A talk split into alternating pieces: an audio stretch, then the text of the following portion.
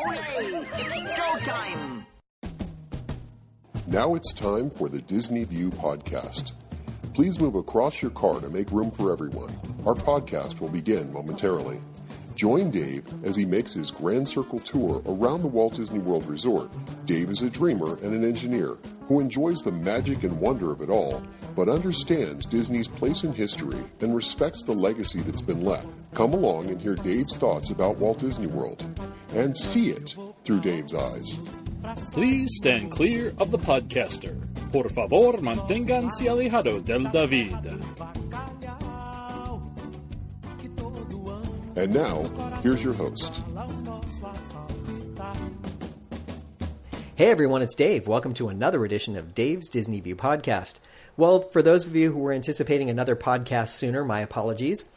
Things kind of got a little, you know, shaky there for a while. We had a lot going on between Hurricane Irma and other activities in life and a lot of little things that kind of took me away from my things that I wanted to do. Uh, you know, sometimes life gets in the way, and I wanted to have more fun and talk about Disney, but just couldn't find the time to do it. And then along the way, I'll be honest with you, you know, I kind of lost a little bit of I don't know if passion for it is the right word, but you know, somewhere along the way you lose a little steam. I've been doing this for six years now, seven years now, at a regular interval of something like every 10 days. And I had a large supply of uh, pre recorded podcasts that I was editing up and getting ready to share. And unfortunately, I didn't have any of those left.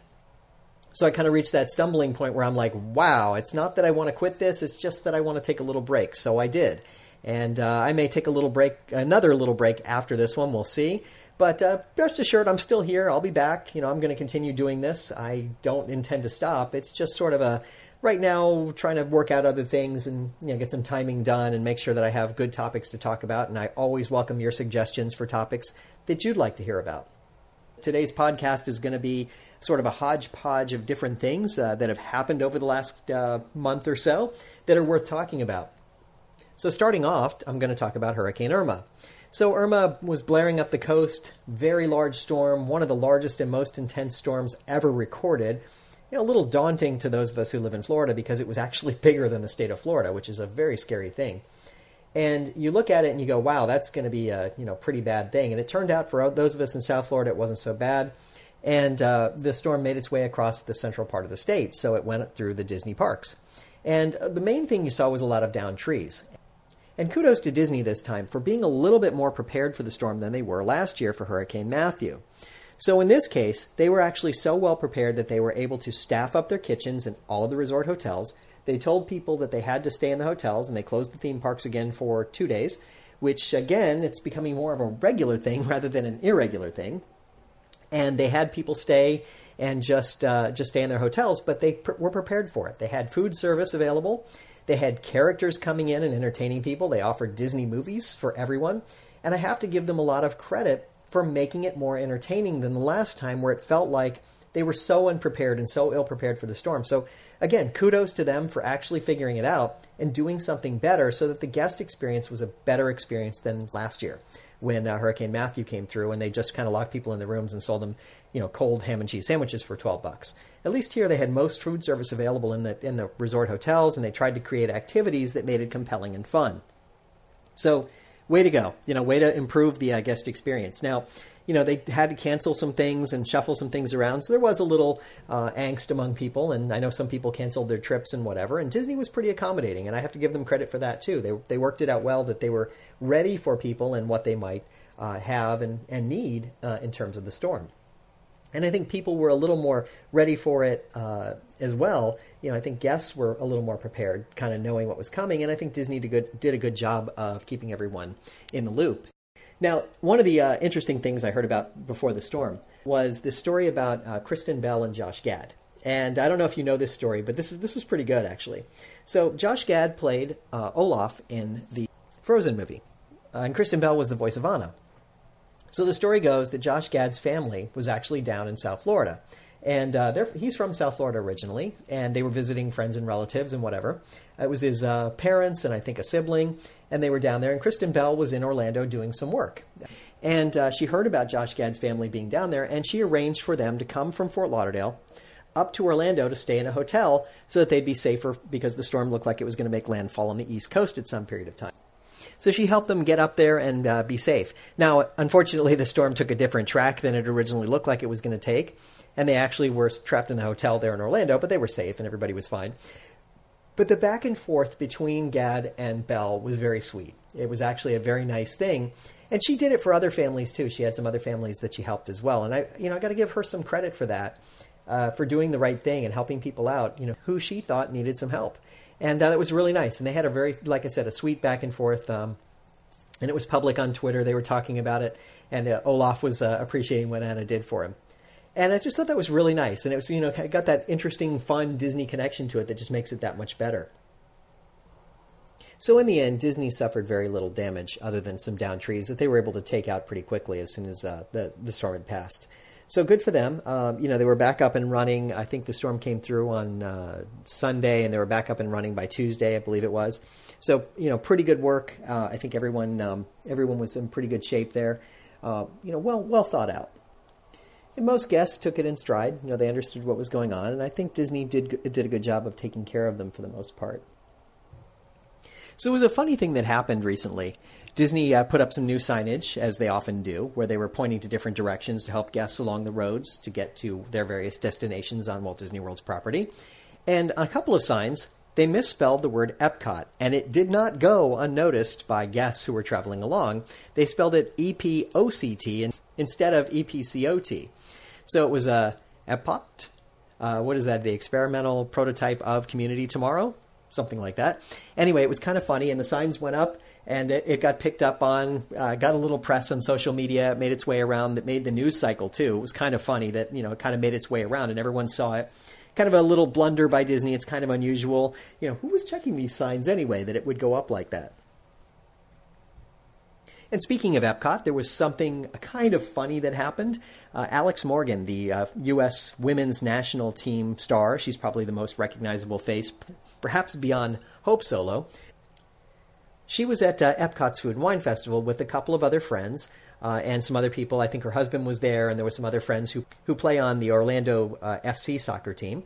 And uh, they were there enjoying the Food and Wine Festival. Well, apparently, they all started drinking. And you know, people get a little rowdy. And, uh, they were actually at the uh, UK pub. They were at the uh, UK pavilion and went into the pub there and were trying to get a drink.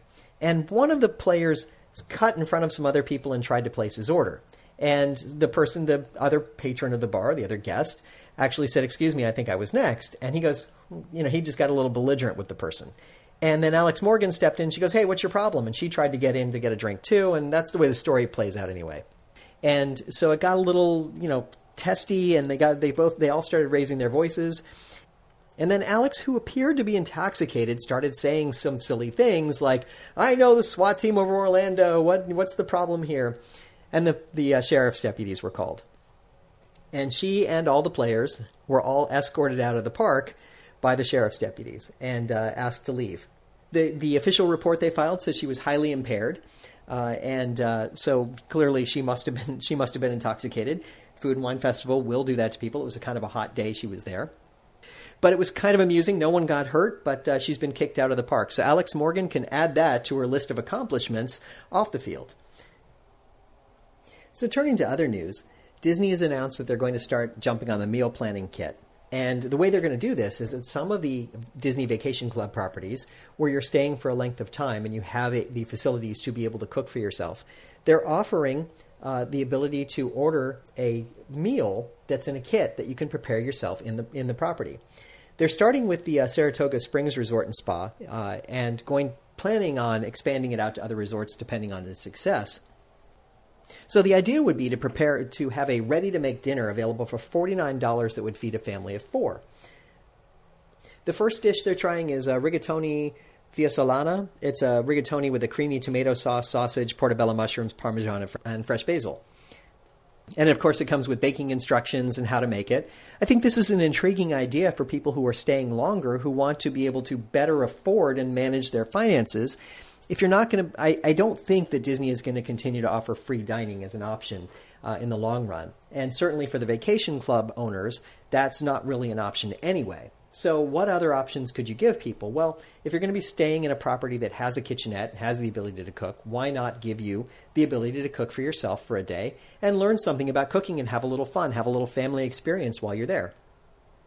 So I, I, find this intriguing, and I think this is an interesting opportunity. And I suspect that Disney could expand this line beyond their theme parks if they really wanted to, because all these different companies, the Blue Apron, the Fresh Express, uh, Hello Fresh, uh, Terra's Kitchen, all these different companies that do national sort of deliveries, it's a space that Disney could potentially get into, or at least do it at the theme park, at their resort hotels and the theme parks that have the kitchenettes.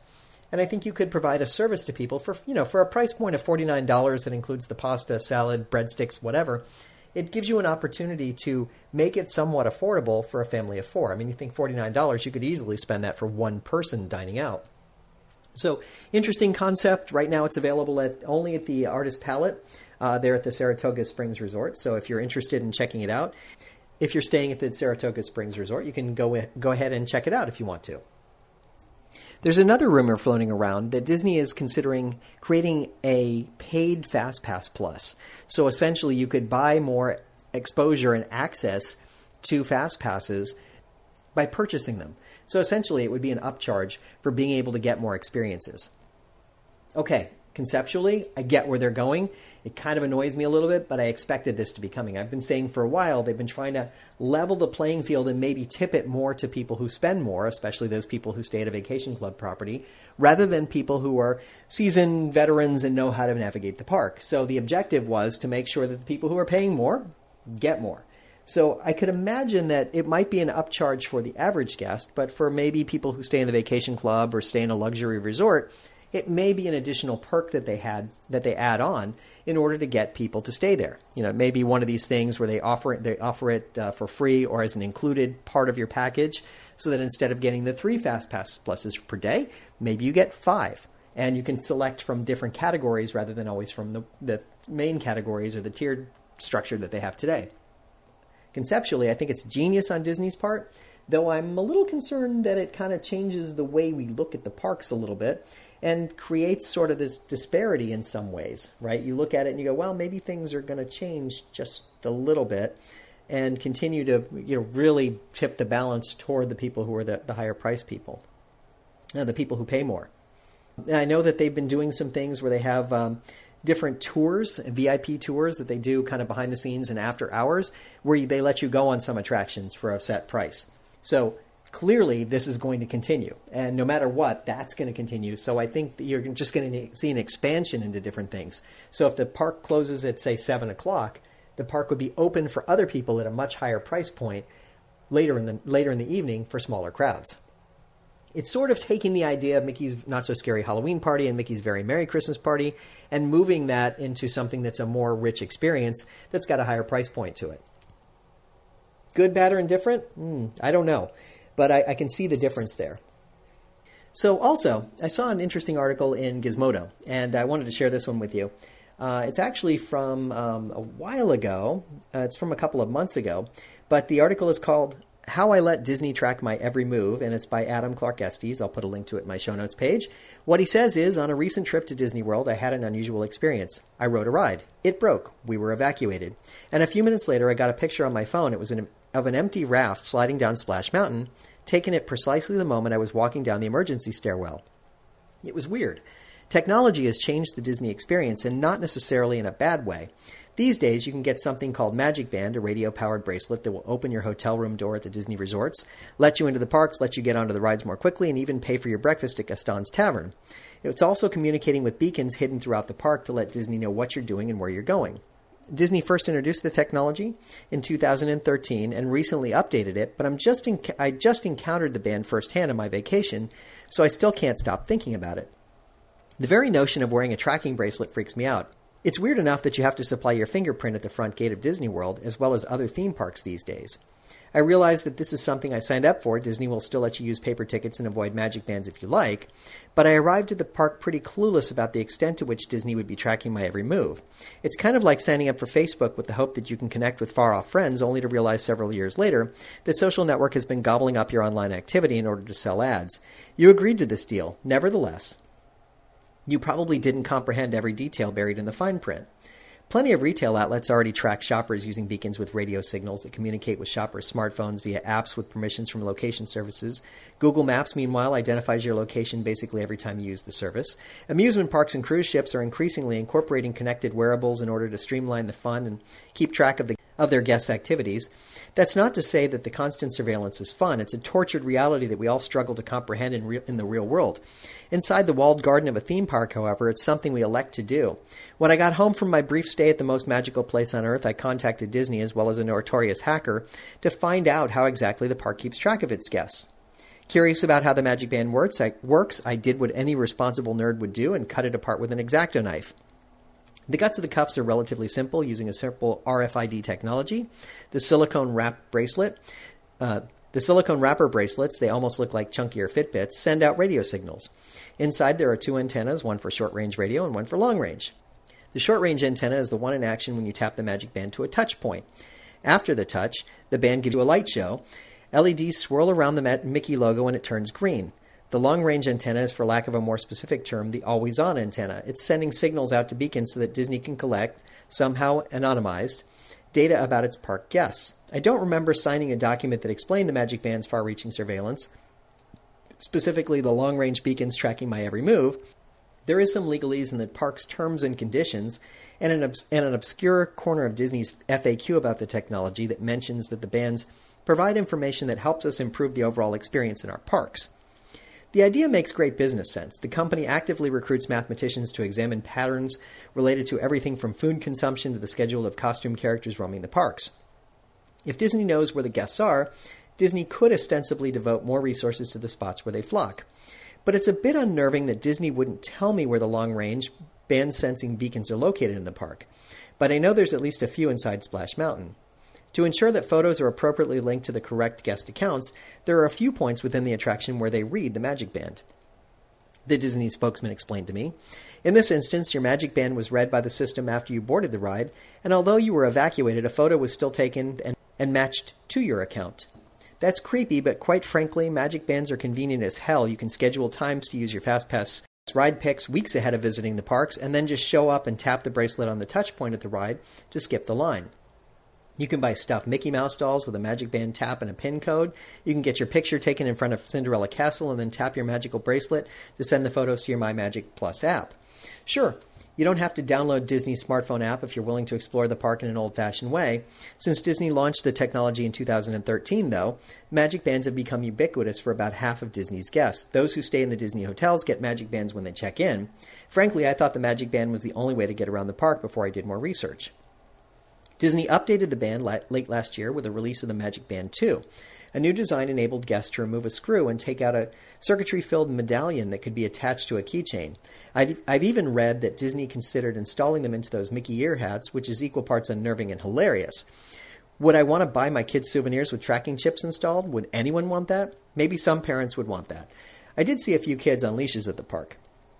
The Magic Band was originally built with privacy in mind, Senior Vice President Jim MacPhee told me about the device, designed to track your every move. After I explained my Splash Mountain surprise, there's not a connection to you as an individual. I have a hard time with this PR friendly answer.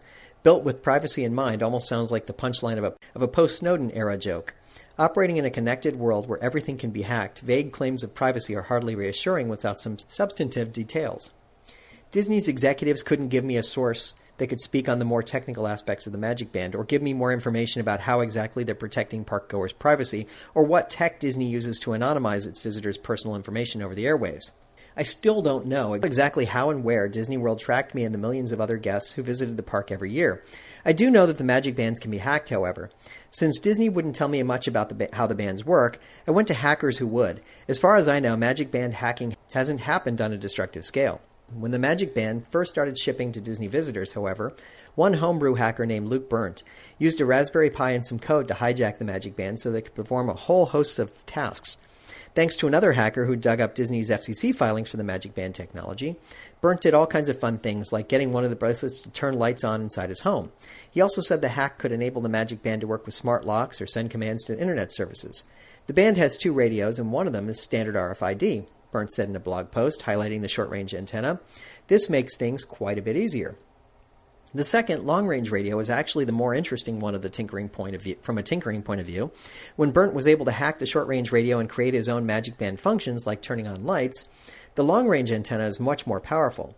Documentation on the FCC website reveals that the Magic Band's long range antenna sends a 2.4 GHz signal, not unlike your wireless keyboard or mouse. This could enable the device to communicate with receivers up to 100 feet away. According to security researcher and hacker Samy Kamkar, the technology could be used to do much more. The chip that they use is technically not Bluetooth low energy, but it is on the same energy modulation, Kamkar told me. It's capable of, capable of detecting some Bluetooth signals. It can technically know if you have a Fitbit on you. Whether they're doing that or not, I have no idea. That capability would apply to any Bluetooth enabled device, Kamkar said like a smartphone or an Apple Watch. Again, Disney says that it encrypts and anonymizes all data collected through the uh, Magic Band system, so you shouldn't necessarily worry about getting spied on at the parks. The long range antennas could technically track you when you're not in the parks, however. Not that you have much of a reason to be wearing it outside the park right now. Because they are remote, it also means that they could have sensors outside of Disney. There could be sensors in stores that correlate to the fact that because you're wearing the band when you visit this store, said Kamkar. If I were designing this device, that would, that would probably be the next thing I would do. Now that I at least comprehend the scope of the Magic Band's technology, I actually feel more comfortable in using it. After all, it was the not knowing that creeped me out to begin with. Next time I visit a Disney park, I'll still be wearing my Magic Band, fully realizing that it's sending out signals with every step I take. Still, I wouldn't say I'm completely at ease. Disney's vague answers, my Magic Band dissection, and Kamkar's comments managed to demystify some of the band's functions to me, but I'm still feeling torn. What am I giving up in exchange for the convenience of tapping my special bracelet on a light up Mickey logo to gain access to fun rides and experiences? Is it something more than the intel that I bought three hot dogs for lunch or how I spent five minutes posing for pictures a, with a costume mouse? Disney World is supposed to be a fantasy land where everything is effortless and the outside world doesn't matter. Disney wants you to think that these all access magic bands work like magic when they really the system is just a bunch of wires, antennas, databases, and algorithms. Connected devices like these are the future, a future that requires people to sacrifice privacy for convenience. I think about this trade off constantly. Every time I scroll through Facebook, use Gmail, or offer up my location on Apple Maps, we're already elect to live in, under a certain degree of constant surveillance. These days, Almost anything you do online and off involves business collecting, businesses collecting personal data and leveraging it to boost profits. Disney is no different. If you're lucky, that data collection might also lead to a better, more personalized experience. If you're being realistic, you agree to be watched in order to enjoy that luxury. Disney World isn't exactly special in this sense. It's the most magical surveillance state on earth, though. I thought that was a pretty good article, and I wanted to share that with you. Now, finally, today I wanted to leave you with one other thing that kind of amused me, and this was this was an old story that uh, that goes back quite a ways. And the story is how Yogi Berra turned real estate swindling into Disney World payout. And this is from NewJersey.com uh, from September by uh, Ed Lucas. I love sitting with Yogi Berra in the Yankee Stadium dining room, listening raptly as he told many humorous and often unbelievable tales. One of my favorites concerned the time in the mid 1950s when he and over 20 of his Yankee teammates, including Mickey Mantle, Whitey Ford, and Phil Rizzuto, were approached by a persistent and somewhat suspect real estate developer offering to sell them cheap land in Central Florida for just $30 an acre. All of them bought several plots. Unfortunately, the land they purchased was deemed too swampy to build. They got swindled. In 1964, a mysterious investor named MT Lott came calling offering the players 150 an acre for their useless and unwanted property. They all sold without hesitation, all except Yogi. Berra held out. He believed that something could be built there someday, or that another offer would come along. His friends thought he was crazy. Yogi's instincts for real estate, however, turned out to be just as sharp as in baseball. In 1965, the identity of their mystery buyer was revealed. Walt Disney was quietly snapping up land for his next project, a Disney World to be built in Central Florida. Walt silently acquired over 27,000 swampy acres for next to nothing. But to complete his plan, stubborn holdout owners like Berra had to be wooed. According to Yogi, they finally settled on a price of $300,000 per acre. It ain't over till it's over, indeed. The tracks Yogi sold are now part of Epcot Center, which opened 35 years ago. Walt's dream for his Central Florida property was much different than what would actually be built.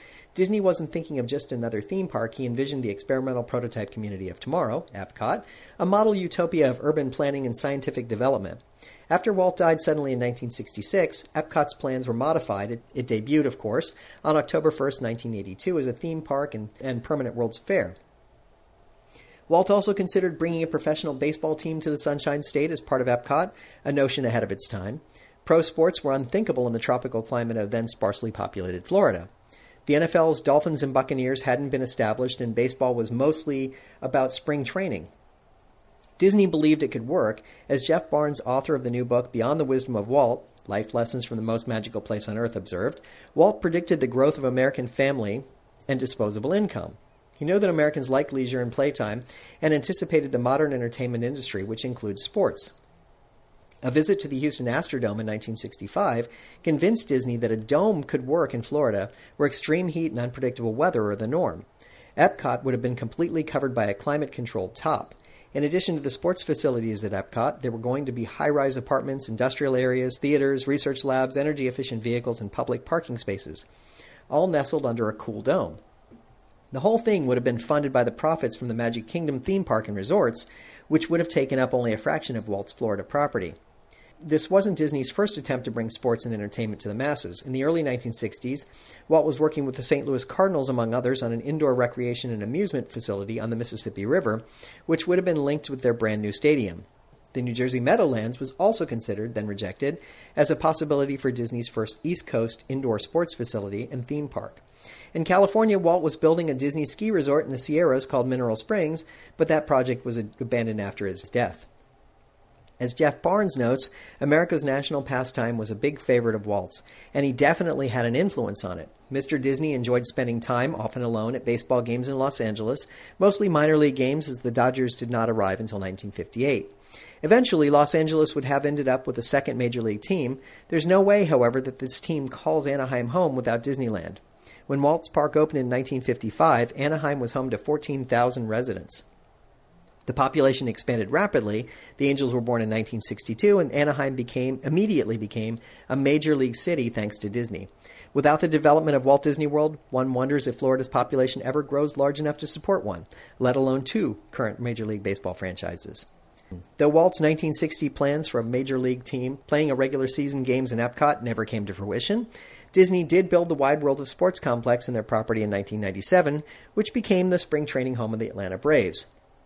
A lot has changed, both in baseball and that Central Florida swamp since 1966. It will continue to change, hopefully for the better. Fans of both will also, hopefully, continue to follow these changes and embrace them. It's kind of a fun story, right? Something about Yogi Berra getting involved in the Walt Disney Project. How funny is that? You know, small world indeed. And if the next time you go to Epcot, think about Yogi Berra, it's like deja vu all over again. Well, that's my podcast for this week. I hope you've enjoyed it. And remember, if we can dream it, we can certainly do it. Bye now.